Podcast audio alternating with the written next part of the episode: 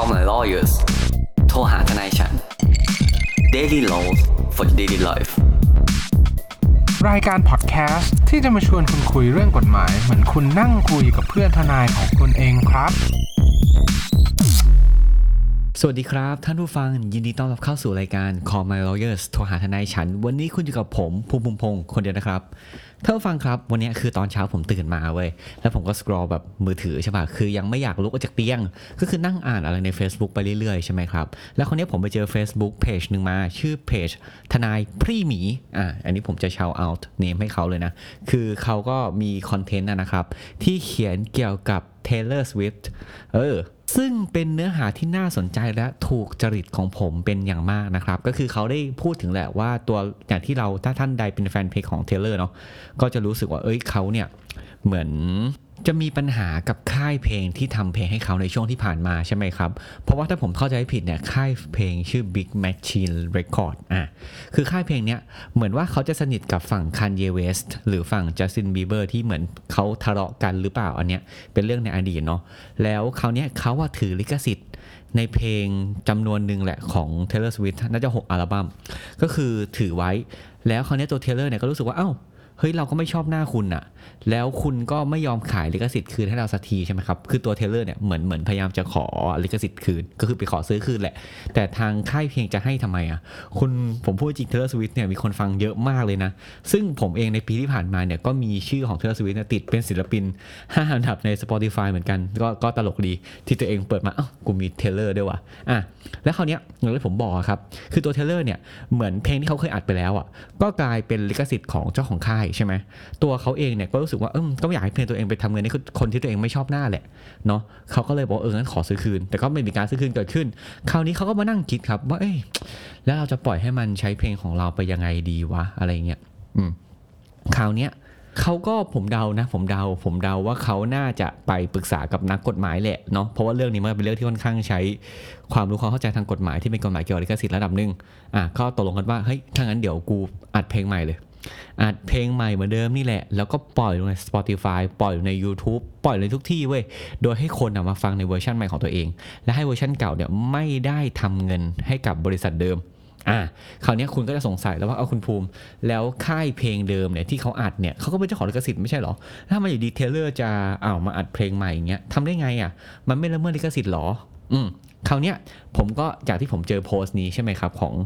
เพจทนายพรีมีเนี่ยเขาก็รีเฟอร์ไปถึงอีกบทความหนึ่งซึ่งผมชอบมากเขาไปอ่านแล้วรู้สึกว่าโหคนที่แบบคิดแบบแง่มุมนี้ออกมาได้เนี่ยก็ค่อนข้างเก่งเนาะแล้วก็ค่อนข้างเข้าใจถึงกฎหมายลิขสิทธิ์แบบค่อนข้างค่อนข้างแน่นระดับหนึ่งอะเนาะก็คือเดี๋ยวเราอธิบายกันว่าเขาทำได้ยังไงนะครับ เดี๋ยวเริ่มจากชื่อบทความก่อน โดยบทความเนี่ยครับ ชื่อว่า explaining Taylor Swift's re-recordings under the copyright law นะครับเขียนโดยคุณนาโอมิเซนเทลานะครับเขียนเมื่อวันที่ 27 ตุลาปีนี้แหละครับผม ก็เขาก็อธิบายให้ฟังเนาะว่าเออเนี่ยคุณต้องเข้าใจก่อนนะว่าในตามกฎหมายอเมริกาเนี่ยนะครับผมซึ่งจริงๆ กฎหมายไทยก็ใช้เบสเดียวกันนะคือการที่คุณจะทำเพลงเนี่ยคือคือเพลงเนี่ยหนึ่งเพลงมันประกอบไปด้วยอะไรบ้าง มันประกอบด้วยถ้าตัวเพลงเพียวๆนะมันประกอบด้วย2อย่างก็คือเนื้อเพลงเนาะเนื้อเพลงเนี่ยตามกฎหมายเราให้เป็นงานตัวเขาเรียกงานวรรณกรรม literature นะครับตามกฎหมายไทยก็เป็นอย่างนี้อ่านเนื้อเพลงคนคิดก็ได้เป็นผู้สร้างสรรค์ไปก็เป็นเจ้าของลิขสิทธิ์ไปนะครับผมและส่วนงานดนตรีที่เขามามีดนตรีการทำมาทั้งหมดเนี่ยก็เป็นของเขาเรียกงานดนตรีกรรม นะครับก็ตามกฎหมายก็จะเป็นของที่จัดการเรียบเรียงเรื่องดนตรีไป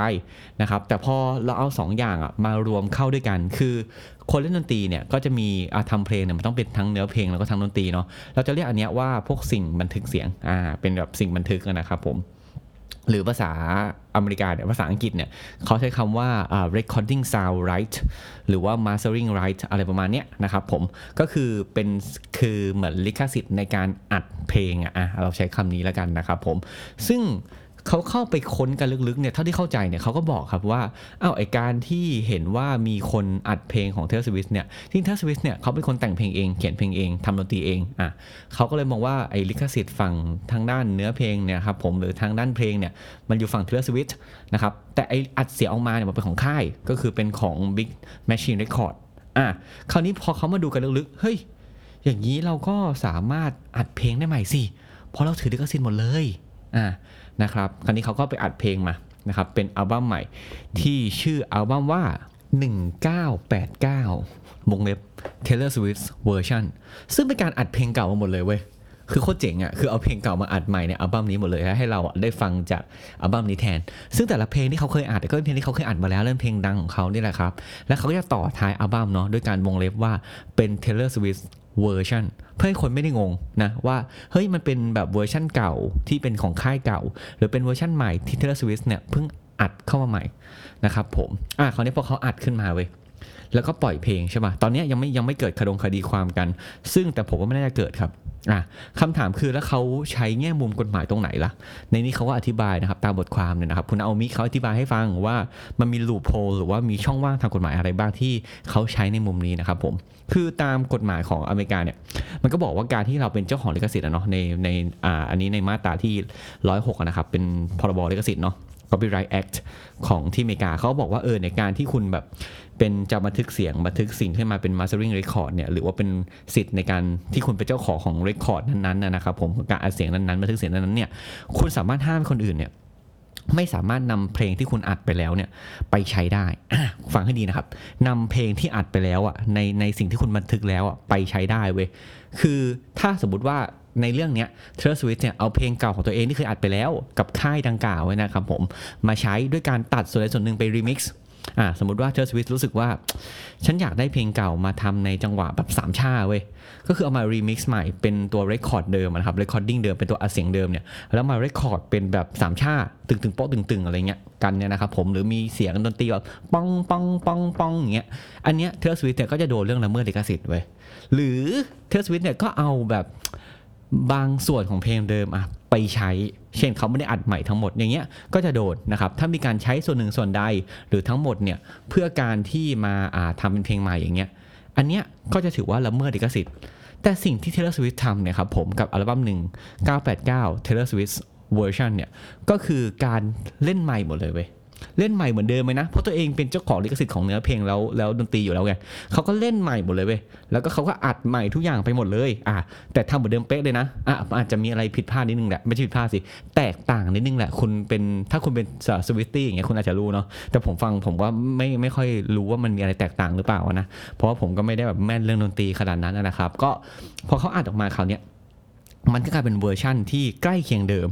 แต่ไม่ได้อัดด้วยค่ายเดิมอะอาจจะไม่คนละตัวหรืออะไรก็ตามที่ต่างกันไปเนี่ย ก็เลยทำให้ Taylor Swift เนี่ยเป็นเจ้าของลิขสิทธิ์ที่อัดใหม่เว้ยอัลบั้ม 1989 เนี่ยโคตรเจ๋ง คือคราวนี้ Taylor Swift เนี่ยก็สามารถอัดหรือใช้เพลงตัวเองได้ที่ตัวเองเพิ่งอัดออกใหม่เนี่ยเปิดให้คนฟังได้ ไม่ต้องให้แบบคนที่เขาฟังเนี่ยไปฟังกับค่ายเก่าให้โดนแบบเหมือนสูบลือสูบเนื้อเนาะในวงเล็บอันนี้แฟนคลับเขาเขียนกันนะเออเขาก็สามารถทำขึ้นมาได้คราวนี้ครับผมถ้าฟังก็รู้สึกว่าอ้าวคุณภูมิทำอย่างนี้มันก็เหมือนหัวหมอหรือเปล่าวะตอนแรกอาจจะมีการเซ็นสัญญงสัญญาเอาไว้ตรงนี้เอาจริงเราพูดถึงว่าลึกๆ ระหว่างเขาเนี่ยเราไม่รู้เนาะแต่ผมเชื่อว่าหลังจากมีการอัดและปล่อยอัลบั้มนี้ออกมาเนี่ย มันน่าจะเกิดการฟ้องร้องหลังจากนี้นะครับ ตอนนี้มีการปล่อยอัลบั้มนี้แล้ว แล้วหลังจากนี้เดี๋ยวเรามาดูกันอีกทีว่ามีการฟ้องอะไรยังไง ถ้ามีเดี๋ยวเราอัปเดตให้ นะครับผมก็เดี๋ยวลองดูกันนะครับว่ามันเป็นยังไง แต่แต่แต่แต่ถ้าจะพูดให้มันแบบค่อนข้างที่จะใกล้เคียงกับชีวิตประจำวันเราหน่อยนะครับถ้าฟังอาจจะรู้สึกว่าเฮ้ยคุณภูมิมันไม่เห็นผิดเลยเลยเทเลสวิตเนี่ยเขาอาจจะร้องอะไรก็ได้เนาะเพราะเขาเป็นเจ้าของเพลง เหมือนทุกวันนี้เรายังเห็นคนแบบ cover เพลงอยู่เลยอะเราต้องบอกก่อนว่าการ cover เพลงเนี่ยครับผมจริงๆแล้วเป็นการละเมิดลิขสิทธิ์นะอันนี้ไม่ต้องพูดถึงตามกฎหมายของอเมริกาเนาะกฎหมายไทยนี่ก็ผิด นะครับผมเพราะว่าคนที่เขา cover เพลงอะเขาไม่ใช่เจ้าของอลิขสิทธิ์ของเนื้อเพลงหรือว่าที่เป็นวรรณกรรมเนาะหรือดนตรีที่เป็นดนตรีกรรมเนี่ยเขาไม่ใช่เจ้าของลิขสิทธิ์นะครับการที่เขาเอามาทำซ้ำอะก็คือการเล่นซ้ำเนี่ยแหละนะครับผมหรือร้องซ้ำหรือเอามาดัดแปลงก็คือทำเป็นเวอร์ชั่นอื่นอะไรประมาณนี้อย่างเงี้ยมันก็ถือเป็นการละเมิดลิขสิทธิ์ของเจ้าของ แต่ถามว่าทำไมล่ะคุณภูมิ ถ้าคุณภูมิบอกว่ามันละเมิดลิขสิทธิ์ทำไมมันถึงยังมีอยู่บนอินเทอร์เน็ตเยอะแยะไปหมด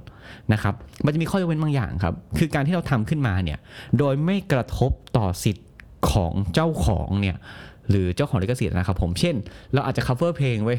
แต่เราอะไม่ได้เปิดทำแบบให้มันหาเงินได้อะไม่ได้เก็บรายได้จากวิวไม่ได้เปิดให้คนมาโดเนทหรืออะไรอย่างเงี้ยอย่างเงี้ยครับผมมันก็อาจจะเป็นข้อยกเว้นดังกล่าว แต่ผมฟันธงให้ไม่ได้นะ เพราะมันไม่เคยมีคดีในศาลฎีกามาก่อน แต่ตามแนวคิดผมคิดว่าถ้ามีการฟ้องร้องกันเกิดขึ้นนะครับว่ามีคนหนึ่งอัปโหลดวิดีโอที่เป็น cover โลอินเทอร์เน็ตของเพลงที่มีลิขสิทธิ์ คนเนี้ยถ้าสมมติเขาไม่ได้เปิดทำอะไรได้ คือไม่ได้เปิดให้อ่ามีการนับยอดวิวและจ่ายเงินจาก YouTube หรือจากแอปต่าง ๆ อะไรอย่างเงี้ยผมว่าเขาน่าจะไม่ผิด คือเขาไม่ใช่เขาน่าจะไม่ผิดสิเขาน่าใช้ข้อนี้เป็นข้อต่อสู้ แต่กลับกันถ้าสมมติว่าเขาเปิดให้แบบอ่าเก็บเงินจากวิดีโอนั้น อันเนี้ยเต็มตีน ก็ไม่น่าจะแก้หลุดนะครับสำหรับข้อตัวอย่างตรงนี้อะคราวเนี้ยเอาไว้ง่ายแล้วคุณก็รู้แล้วว่าไอสิ่งที่เทอร์สวิตทำกับไอการ cover เนี่ยมันต่างกันยังไงมันต่างกันตรงที่เขาเนี่ยเป็นเจ้าของลิขสิทธิ์ไง ในเนื้อเพลงกับดนตรีเขาก็มาเหมือน mastering ใหม่มาอัดใหม่ record ใหม่เขาก็ใช้ตรงนั้นในการเผยแพร่งานของเขา โดยไม่ได้ใช้งานเดิม มันเลยอาจจะเข้าข่ายได้ว่าตัวเองไม่ได้ละเมิดลิขสิทธิ์ แต่อย่าลืมนะครับ อันนี้เป็นแค่ทฤษฎีทางกฎหมายเนาะที่เราเห็นจากมุมมองปัจจุบันแล้วกัน แต่ถ้าหลังจากนี้มีการฟ้องร้องอะไรเกิดขึ้น เรามาว่ากันอีกที ที่รู้จักนายคุณแล้วครับผมว่าการที่ Taylor Swift เนี่ยอัดเพลงใหม่เนี่ยมันก็เป็นเพลงเดิมนั่นแหละแต่ใช้ลิขสิทธิ์ของตัวเองในด้านของเนื้อเพลงแล้วก็ดนตรีนะครับผมเอานี้แล้วกันคุณเป็นสวิตสวิตตี้เนาะสวิตตี้ผมเรียกถูกใช่ไหมคุณเป็นสวิตตี้เนี่ยคุณก็เลือกละกันว่าคุณจะฟังแบบไหน ถ้าคุณอยากสนับสนุนเทเลสวิตคุณก็บอกโอเค ฉันก็ฟังวงเล็บ Taylor's version แต่ถ้าคุณรู้สึกว่าไม่อะฉันอยากสนับสนุนค่ายเพลงเดิม คุณก็ฟังปกติที่ไม่มีวงเล็บล้วกันนะครับผมก็ลองฟังดูล้วกันว่าคุณชอบแบบไหนมากกว่านะครับ วันนี้ผมก็ต้องลาไปก่อนแล้วเชิญคุณออฟครับ ก็หวังเป็นอย่างยิ่งว่าท่านผู้ฟังทุกท่านจะสนุกไปกับพวกเราใน episode นี้ หากท่านผู้ฟังท่านใดมีข้อสงสัยข้อเสนอแนะ สามารถติชมฝากหาพวกเรา Call My Lawyers ได้ที่เพจ Facebook YouTube หรือช่องทางที่ท่านรับฟังอยู่ในขณะนี้ครับสำหรับวันนี้ต้องขอลาไปก่อน สวัสดีครับ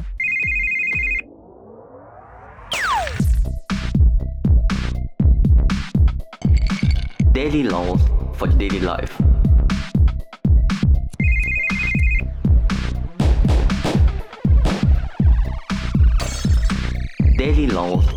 Daily life.